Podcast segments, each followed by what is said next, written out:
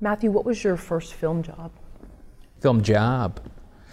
That's a good question. So I jumped into it pretty boldly, I guess, because I studied it at Syracuse, screenwriting and film production, etc. But you learn theory. You don't really learn the basics of how to do it as far as, like, you know, on-set experience.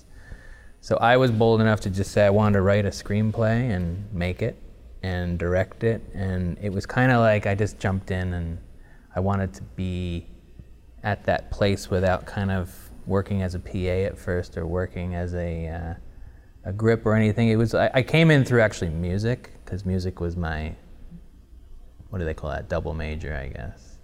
And I was composing music for commercials when I first got out of school. So I had like this weird entry, and the music was what inspired me to eventually write a script, and then I made that film. I directed it, I raised the money, I co-wrote it with a friend of mine from Syracuse, and we just did it. And it was this crazy ride, and I'm glad we did, because, you know, it was a story that was really close to us, and we really wanted to make sure we told it. And the only way to really tell a story the right way when you feel near and dear to it, to me, is to direct it yourself. And even though we had an uphill battle with the first-time director thing and cast not coming on board, and just people kind of like, you guys are in your mid-20s, what are you doing? We all felt like this was the right way, and I think the baptism by fire of being on set and really learning, and, you know, it was my first time on a film set, so it was very difficult to, you know, walk that tightrope of being, you know, immersed with the crew for the first time, as well as the talent, and just trying to, like, figure that out. And this was a narrative? It was, yeah. It was a film called Everything's Jake that starred Ernie Hudson, who was kind enough to star in it because, you know, he didn't know us from Adam. And he sat us down at a lunch out here, I remember. We flew out because he responded to the script, and he's like, you guys sure you want to do this? It was kind of like this, you know, is this possible? Like, you have the money? And we're like, no, not yet, but we'll raise it, don't worry. And, you know, we were just kind of hustlers at the time. And he started calling friends of his, like Debbie Allen and Robin Givens, to take part in it. And we made the movie. And, you know, we were on the streets of New York in the dead of winter for 4 weeks. But it was about a homeless guy in New York, so the sets were built, so it wasn't like we had to, like, do anything or expense that. So we were able to do it all outside, and it just really worked out. And the great ending to that was that we made the film, no one wanted it, as with a lot of indie films, I'm sure. Because thousands of films are made, and I, you know, only a select 100 or what, 500 or 600 get to the theaters every year, I think. So this film was like, you know, something we really wanted to get out there, but no one was biting. Eventually, Ernie did this radio show with Whoopi Goldberg. And I said, did you ever see the film? Because she was saying, oh, you know, Everything's Jake. And she goes, no, you know, I only watched the trailer. I said, well, watch the film. I gave her a DVD. I said, you know, it's a really special film, blah, blah, blah. 2 weeks later, she brought Ernie on The View, and then Warner Brothers eventually took the film out. Not in theaters, but it was like this DVD play that they did, and it got out there enough. And it got us to our next film. But we didn't want to give up on it. It's easy to kind of like say that film didn't work, we'll shelve it, but that was something we wanted to like continue with. That's a great story. What was the time frame between The View sort of airing and the finish? Well, that's the worst part of it, which was we finished it in '99, and I think it didn't get a deal till like 8 years later. Wow. But I didn't want to do another film until like that made it. And I didn't want to just, you know, say, okay, well, let's give up on it in a sense. I mean, I was able to do other jobs in between, and just trying to figure out this business and to navigate it, which is, there's no real rhyme or reason to it. It's kind of like you can come in a lot of different ways. And I'm sure you've heard that from several people. Everyone has a different experience, but, you know, and I don't think you ever really arrive. It's kind of, you just keep making your way. And I feel like that's kind of where I am right now. When did you decide on documentary filmmaking? So your first film is a narrative, or did it sort of not really, there wasn't a decision, an interest sparked for something? So my thinking behind it was, so I did a second narrative called Eavesdrop, and then that had a very hard time getting out there too. So I was very discouraged because I was trying to figure out, well, how am I going to tell the stories I want to tell? And then you have this huge mountain to climb with raising money and the cast, and you have a very small amount of time to get it right with a feature because it's only like a 4 or 5 week on-set experience. And there's such long days. And I really was discouraged with the process of storytelling and the feature narrative. However, from those 2 directing gigs, I got noticed for some writing because I had written the scripts. So I came out here and I was doing some writing and I got a manager and I was working with an agency. And I started working with a couple of high-profile directors on different scripts, and I was helping to do a couple of things. But ultimately, I got discouraged because with that, you sometimes are in turnaround on a lot of things. You don't get credited if you work on something. And you know, you're in that development thing. And sometimes your work doesn't really pay off because you can be working on something for so long, it never gets made. So then I had this frustration point where I was like, I just want to tell my stories. Like, how can I do this a lot easier in a sense? And I'm a New Yorker in my heart, and I, as a child, used to come into the city and see the windows at Bergdorf Goodman and a variety of different storefronts. And I remembered that as a kid, and I used to look up at these windows and say, wow, that's like my first approach and first encounter with storytelling and like a 3-act structure you could see within just one window. And I just absorbed that, and then I said to myself, you know what? I'd love to do a film on Bergdorf's because that was my first encounter with this window or windows. I approached them and they said, we don't allow filming, and to do a whole feature would be crazy because you'd have to buy the store out and film, and it's multi-millions to even think about it. But then I said, well, let me look at your archive. Let me do a little more research on the place. And when they showed me their archive, it was so thin, and I was like, well, you know, you don't keep a formal archive, like, you know, I'm surprised it's not huge, it's 100 years old. And they said, no. I said, well, let's do a project together. Let's, you know, I'll beef up your archive with interviews and, you know, we'll figure it out together. And I said, let's do a documentary. And they said, okay. So for the next 2 years, we were rolling camera, and, you know, you can green light your project like that without all the money you need, you know, to get it done. And also there's this protracted period where you can work on something for a longer period of time at your own pace, and you don't have to have that really concentrated thing.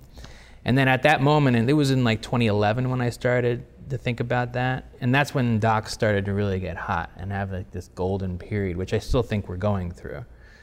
And I feel like storytelling in a doc form is a really refreshing approach if you really want to get your thing or film made and out there, because you can literally, you know, for $1,000, $2,000 have a camera start rolling and greenlight your own project.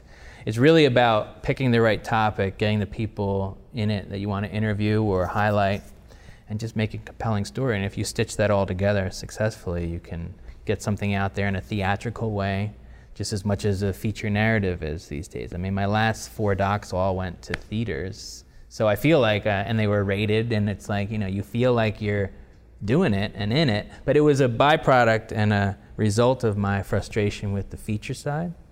So I'm kind of like in the doc world right now, and I've done about 4, and I'm about to do 2 more that are already shot. But I'm entering back into the feature world now because I got attached to direct this film on Norman Rockwell. It's a biopic on that iconic artist. So I'm really excited about that, so I'm kind of like entering back in. But I feel better now because I've accomplished what I needed to in the doc world, and I feel like with that experience I'll bring more to my directing prowess when I get on set and do that next thing. What mistakes would you say you made early on with filmmaking, whether it was with equipment, you know, timing, whatever? The biggest mistake I ever made, and it was an inadvertent one, when I first was on set as a director, I didn't spend time with the crew. And the reason I didn't was because I didn't want them to suspect and find out that I didn't know much, and I was inexperienced. And I was doing this like total fish out of water, like I had no clue except for what I learned in school, which, but in school you do little videos and you're not really directing a full-on feature. So when the crew would have lunch, I was always trying to separate myself because I didn't want to like let on that like, oh, what have you worked on before? Or, you know, anything question like that, I had no idea how to answer it. But they saw it as, or at least my thinking, I have no idea, I never asked them. But I always felt like they were a little like standoffish because they're like, oh, he doesn't want to eat with us, or, you know, he wants to spend time alone. And I always felt like that was, it was the wrong impression I made, obviously. But again, it was inadvertent because I was trying to like protect myself from their, you know, more investigative questions maybe about like if I had any background in this, which I didn't. So I would always say, and I still today would say, you know, if you're on set and you're directing, you should spend time with your crew because it's a true collaboration, and without all those voices coming in and helping you to immerse yourselves in the story, you can't think it's this like, you know, I'm the only voice in this, I'm the only storyteller. It's a variety of people who are going to help you along the way, and they all have their own voice and creativity they're bringing to it. So it's that mutual respect across the board that I think is super important to make sure that, you know, I always keep in the back of my mind, and I know on my next film I'll always, you know, really engage more. But it's so easy to get in your own head and to kind of, you know, just think and brood and, you know, try to figure out how you're going to do a scene, and you feel like you're in it alone sometimes because the producers are only going to you when you're losing light and you're not making your day. But I feel now that I need to be a little more involved with how the crew is feeling, and, you know, have lunch with them and bring the actors in on those conversations and everyone in it together, rather than, you know, I think a rookie director's mistake is to think you're in it alone and that it's you against the world in a sense, and you kind of feel like if this doesn't go, I fail, which is true because it's your name on it.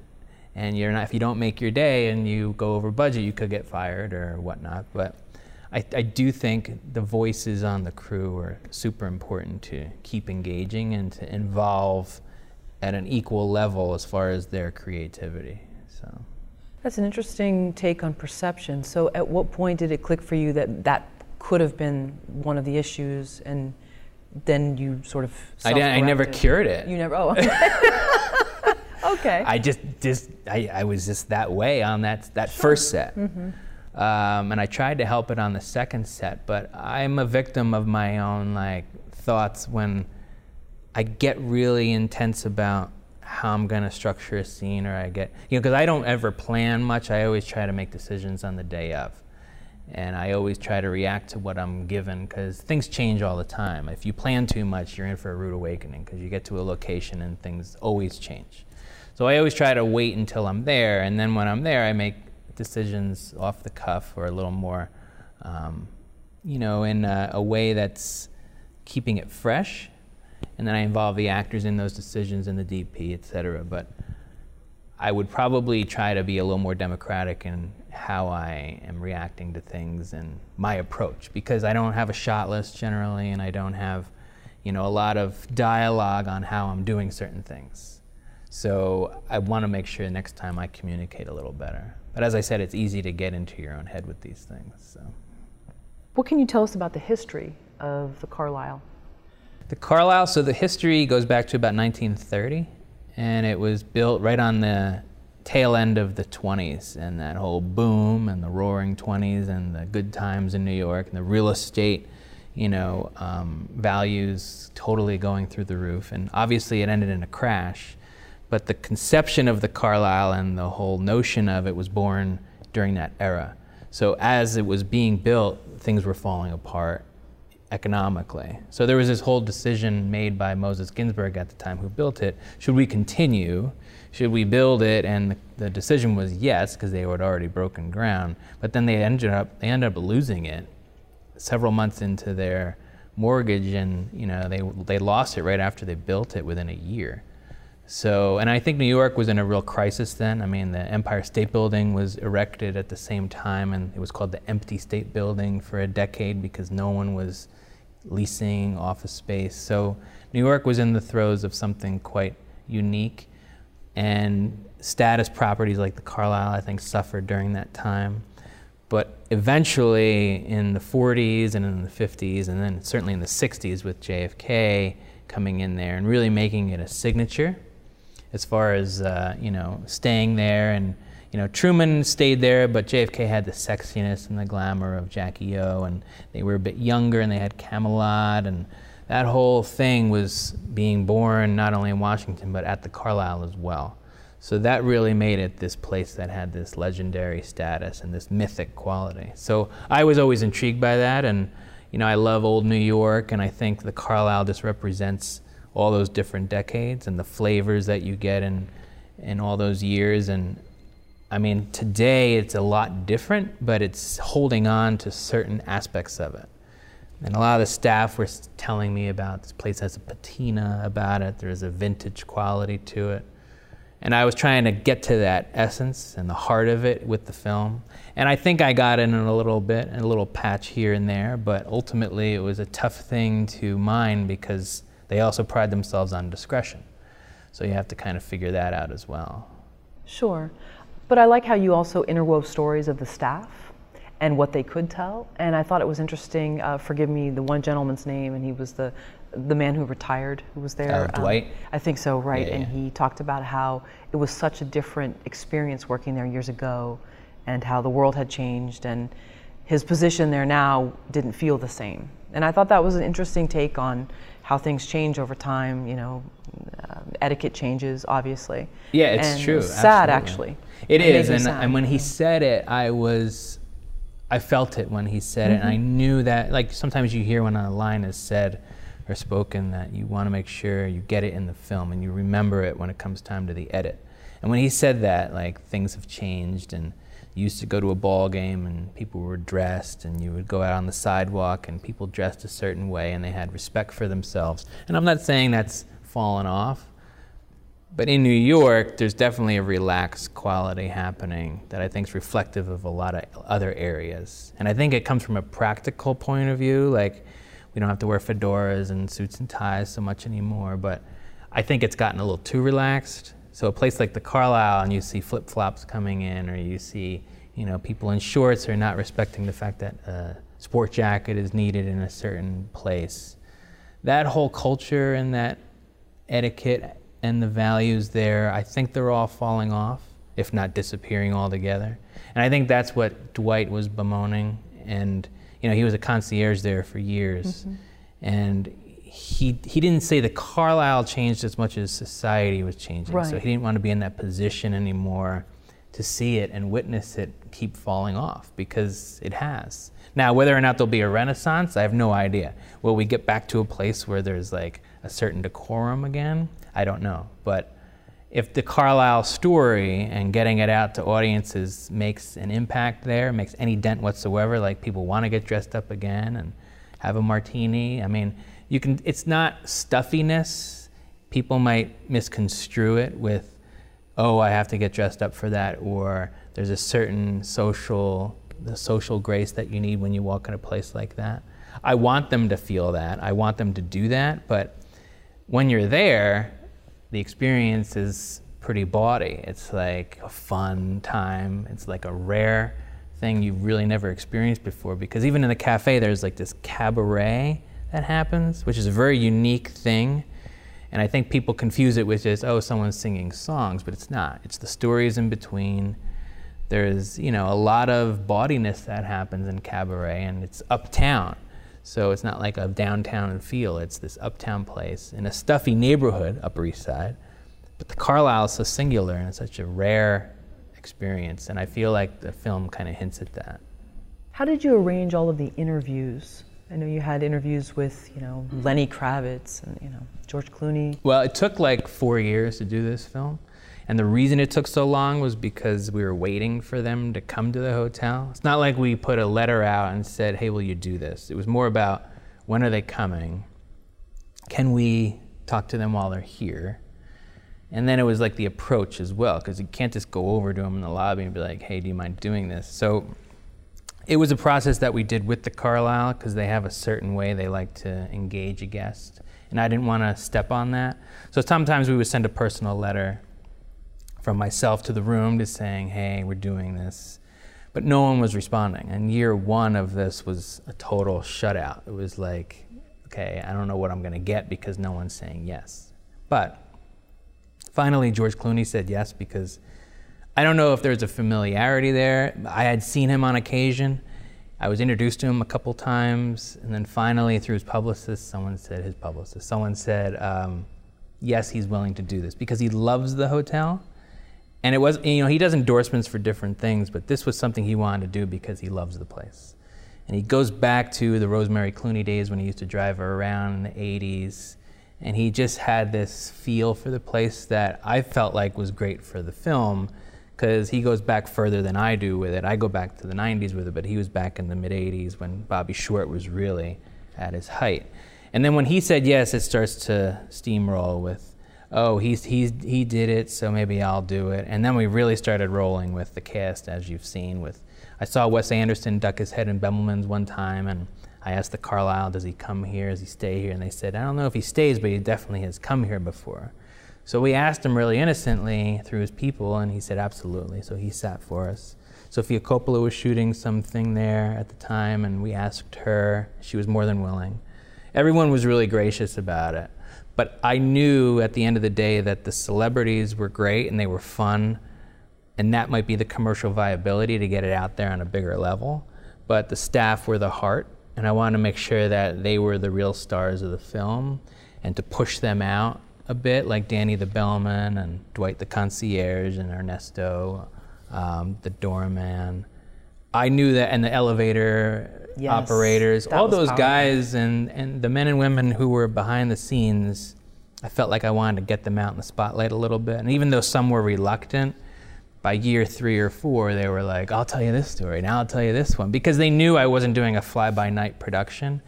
And I had the ability through other projects to support myself and to like let this kind of be the one that just I did when things were available to me. Because there's really no rush with it. It's not going to go anywhere. And I knew I wanted to get the flavor of it, and that only can happen when you have time with it. So any kind of like short attention span to the hotel, you're not going to understand the place. Wow. But now I do.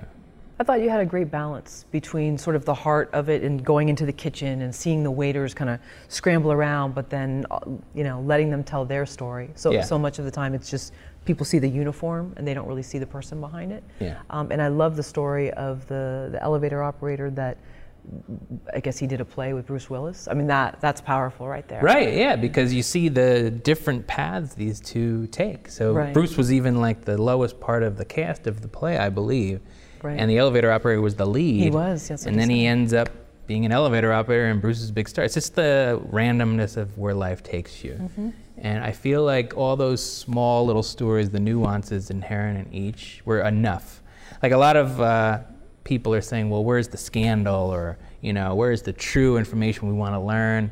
I feel like I gave enough to let your imagination go and kind of assume more about ooh, what's right past that, what they said, like they gave us just enough. And I feel like that was the tease that I got while I was doing the film. It was a constant tease, like, ooh, that's great information. I wonder what happened next kind of thing. Like, this person got here, like the Royals when they arrived. Mm-hmm. They gave us an exclusive moment in the lobby with them, but they wouldn't let us go up to the room or, you know, spend time with them. But again, it's like, what are you gonna learn from that? That the excitement was the arrival and the flashbulbs going off, and then this moment in the lobby when they're greeting the staff and he says, you know, my mother stayed here, which is why I'm here. And the fact that it was his first time in New York was nuts, because you figure, you know, a prince is traveling the world, but that was his first visit to the city. In the part you said, or someone was talking about how Steve Jobs, Michael Jackson, and Princess Diana all rode up in the elevator together. So you get that glimpse of like, wow, what happens sort of at the top? Exactly. And it's almost like you like that feeling of being kept back a little bit, because it makes it exciting. It does, and that's a perfect example of you want to imagine what was said in the elevator, and then but I did learn it was silent. I mean, no one spoke to each other, and that's common in an elevator. But you get those icons in one spot, and it's like there's no dialogue that takes place. But I kind of get it, because it's like you're kind of just. That's the Carlyle experience, where you're beside titans of industries and influential people and leaders in all walks of life, and you just let it go. You just let it kind of glide by, because to make any kind of attention or spotlight on it is not the Carlyle way. So that's why I was so nervous doing this film, because I'm putting a spotlight on things. I'm actually, like, you know, putting a camera on things, but they were good sports about it, I must say. And it took a while to convince them, but they eventually said yes. How did you know when to stop with gathering all the interviews? Because you could have, I mean, you know, you could have gone on for years getting more. You can. I kind of knew, because I wanted to hit a moment where we were editing as we went. And I knew, because we were still gathering interviews up until, I think, 2 months ago. And oh, wow. Yeah, because digitally now you can just insert something, you know, at the last minute. But I felt like we had the story with the through line of the Royals. I feel like we had a really strong story with Lenny Kravitz and Bobby Short. I wanted to make sure I had really the milestones present in the film as much as the pillars that made the Carlyle what it is. And I felt like I got that. And once I had, like, the Jackie O stuff, the Princess Diana stuff, the Royals, Bobby Short, Bemelmans, once I had those properly told and the interviews were strong enough, then I knew, like, everything else was just flavor and fill-in. So I felt like by year 4 that was enough. Matthew, on your IMDb, you're listed as a writer on all of your films, not just the narratives, the documentaries as well. So why do you get writing credit? I mean, how much of your filmmaking is actually written out and planned in terms of the documentary? Yeah, so the writing is more about how it all pieces together. Because I do 45-minute to an hour interviews with everyone, or I hope to. And then when you're choosing the lines that you're gonna use with the people, just that whole puzzle that you're putting together and the story you're telling with all the different pieces that are coming together. I mean, you can create a story from a series of interviews that the people who are contributing the line didn't think they were going to be part of, but it all becomes a totally different thing when you're in the editing room. So I always feel like script-wise, at the end of, or toward the end of the film, I always write it out as far as where everything landed. And then you have a real script on how this whole thing transpired. So I feel like I take a writing credit on those things, because it's a true writing exercise and a true, you know, figuring out of how you're going to put it together. Because the story is not something that is easily told, especially when you have 100 or 150 interviews. You're literally like, okay, how am I pulling this all together? How am I weaving this? So it's not just each individual story, it's transitioning to. And Steven Soderbergh, who I interviewed one time, he said, filmmaking to him is the most important thing is transition. And he says, you know, when you're filming a scene, how you're getting to the next scene is the key. And he's always looking for that. And I learned that when you do a documentary too, the line that you need going to the next part, you're not thinking about it in the interview, but you're thinking about it in the editing room. So you need all those moments of departure or, you know, getting you to the next place. And I feel like that's the real writing challenge is, okay, we just told that great thing about Bobby Short, but how are we getting it back to the present day? Or, you know, we talked about Bemelman's bar, and we're immersed in this bar right now, but how are we going back up to the Royal Suite to talk about that? So it's like really figuring out the departure points. And I don't know, I mean, I don't know if a lot of documentarians take writing credits, but I like to, because it's, I feel like, you know, 3/4 of my time was writing it out and saying, okay, all these people have these lines, how am I gonna, you know, take it to the next level in a sense, and get to that 90-minute mark of, here's the story, and this is how it was told, with these people, these lines, etc. So I feel like the writing is valid at that point. When you began shooting, did the film then take a different ending? You know, I've heard from other documentary filmmakers that, you know, they set out with one story and then something happened in the course of the filming in that sort of environment that drastically changed the end of the movie. Did anything happen like that? Yeah, we had several endings always on different films. You never know where it's going to end up, and I feel like that's the fun of it too. It's the same approach I take when I go to a narrative film set. I never plan. And it's much to the distress of crew, because they want to know and they want to like structure things. And you know, editorially it's tough because you're working with editors on a doc and they're like, where are we headed with it? What's the three-act structure?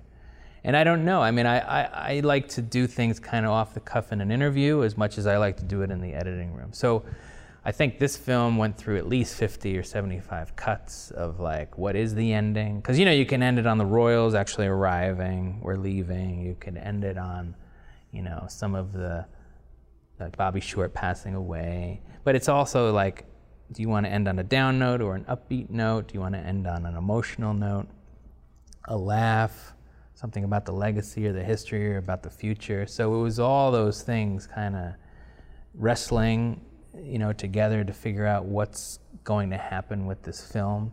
And again, I love not knowing. I like very much, oh, we just had that great interview, let's insert this line here. But then that line here makes all these things change.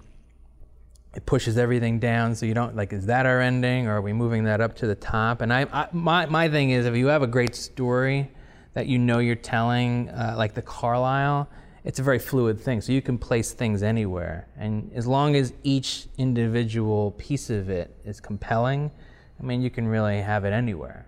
It's not, because the audience is going to react differently to everything. So an ending to certain audience members is a beginning to others, in a sense. You know what I'm saying? It's really not like writing a feature script where you have to have that strict or a little more strict, you know, guiding principle of what's first, what's second, what's third, as far as the three act. With a documentary, I feel like there's a randomness to it. And it worked, I think, for this one and the past ones I've done. I think you said earlier the documentaries are kind of, this is their time right now. Why do you think now so? I think because with the streaming that's happening, they're able to get out there to a bigger audience. And there's also this notion of a doc series that's been popping up and very popular now, where you can tell longer form things that they stretch, like HBO's doing things that stretch over a few nights. I know Netflix and other streamers are doing things they're calling doc series, where it's like 4 to 6 episodes of certain subjects. But I do think that reality these days is somewhat more interesting than what fiction can even dream up. I mean, there's so many cool things happening in the world that you kind of have to put a magnifying glass on it and really examine it. And to me, we're living in such an amazing time where there's all these compelling things every day. And you know, there's a certain thing that you don't want to really chase a headline because it'll be irrelevant tomorrow. But if you look at certain things that are hit upon sometimes, like the Carlyle Hotel, where you continue to see stories happen there, you continue to see history unfold, those are the kind of things you want to grasp onto. So you, to me, they're not only relevant for historical reasons, but they're constantly current. So that's why I feel like a film like this, something will happen with the streamers and how accessible it will be to everyone eventually, besides the pockets that the theaters are appealing to, audience-wise, because I just feel like, you know, it's always going to be in the news, in a sense. There's always going to be something that occurs there, and that's just the magic of the place. So that's why I feel like a film like this will appeal and be popular. Similar with Bergdorf's that happened. I think there's this fashion hunger out there. People just can't get enough of it. And when that film came out in 2013, I think it was at the height. I feel like it's fallen off a little bit, but and people are kind of getting oversaturated with it. But I don't know, docs to me, I mean, they're selling. So I know there's a marketplace for them, and they're selling at a decent enough level where you can continue making them. And I think that's exciting for any filmmaker, to continue just telling your story, and to, you know, if you have bidders on your content, you can't be in a better spot because you continue to do what you do. So I feel like that golden period is, you know, you never know, you can't really recognize it when it's happening. But I think when we look back on this decade, I would say from 2010 to probably 2020, we'll be like, wow, that was an amazing moment where we were telling amazing stories. Plus we came out of a recession, or supposedly we've come out of one during that time. And so it's a relatively inexpensive way to get a film made if you're doing it in piecemeal. It definitely is. And you know what's so interesting about The Recession is so The Big Short comes out and it kind of examines what happened there. And I love filmmaking like that too. It's like the biopics and the studies, the journalistic studies of things, like All the President's Men and Spotlight. Like those to me are, if you do them right, they feel like a documentary almost. So yeah. I feel like we're in that mode of storytelling right now, more than ever, where even Hollywood is on to the notion of let's tell real stories, let's tell what's happening. But the balance is, of course, that you're in the Marvel world.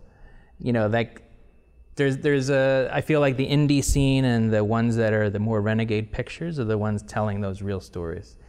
But they're balanced well with this whole Marvel universe and Star Wars, where it's this imaginative fiction and sci-fi, et cetera, where we're really getting a great blend. And I feel like, you know, as I said, when we look back on it, we'll be like, wow, that was a really great moment. A lot of people bemoan the 70s are over and that storytelling is not happening anymore, or, you know, I think it was 66 to 76 people look at, and the 80s had all those comedies, right? But I don't know, I feel like right now we're having a really great moment, and we'll look back on it and say, wow, that was terrific to be a part of. So we have some viewer questions that have come in, one of which is from Matilda David. And by the way, hi Matilda, thanks for asking. In a documentary, how do you balance between a list of info, conversations, etc. you want shot, and opportunistic events going on in real time? How important is it to you to make your documentary cinematic/visually appealing? I think I'm always looking at a theatrical release on these things. I think documentaries can sometimes be shot for a streamer or television. I think PBS is a great home for docs, HBO obviously, but we're always concentrating on, because our last 4 docs have gone theatrical, so we're always looking at a bigger presentation and a bigger scope. So I'm always looking for that visual appeal. I think our interviews should look really gorgeous, and I feel like, you know, you want to have really lush backgrounds, you want to have things. Carlyle was easy because we were shooting in suites, or in Bemelmans, or we had such great backgrounds. And you know, obviously if you put a movie star in front of that background, you're having even more lush visuals. But that is easy to get so seduced by. And like, you know, you can lay on a shot and lay on someone saying it, but is he really giving, or she giving you the information that you need to educate the audience on why you're telling the story in the first place? So there's a lot of pitfalls there. There's a lot of easy traps. Like with Bergdorf's too, it's like you put a fashion designer in Bergdorf's and they spend millions of dollars on the backgrounds of those department stores to seduce the buyer. So when you put it on camera, you're getting that same, the visual candy. And I look at it in the editing room and I'm like, God, I really love how that looks, but is that really what the story is about? So it's really a tricky dance, and she's correct in the fact that you have to really, you know, walk that tightrope of figuring out what's staying and what's going. And sometimes it's a combination where you have to kind of serve both.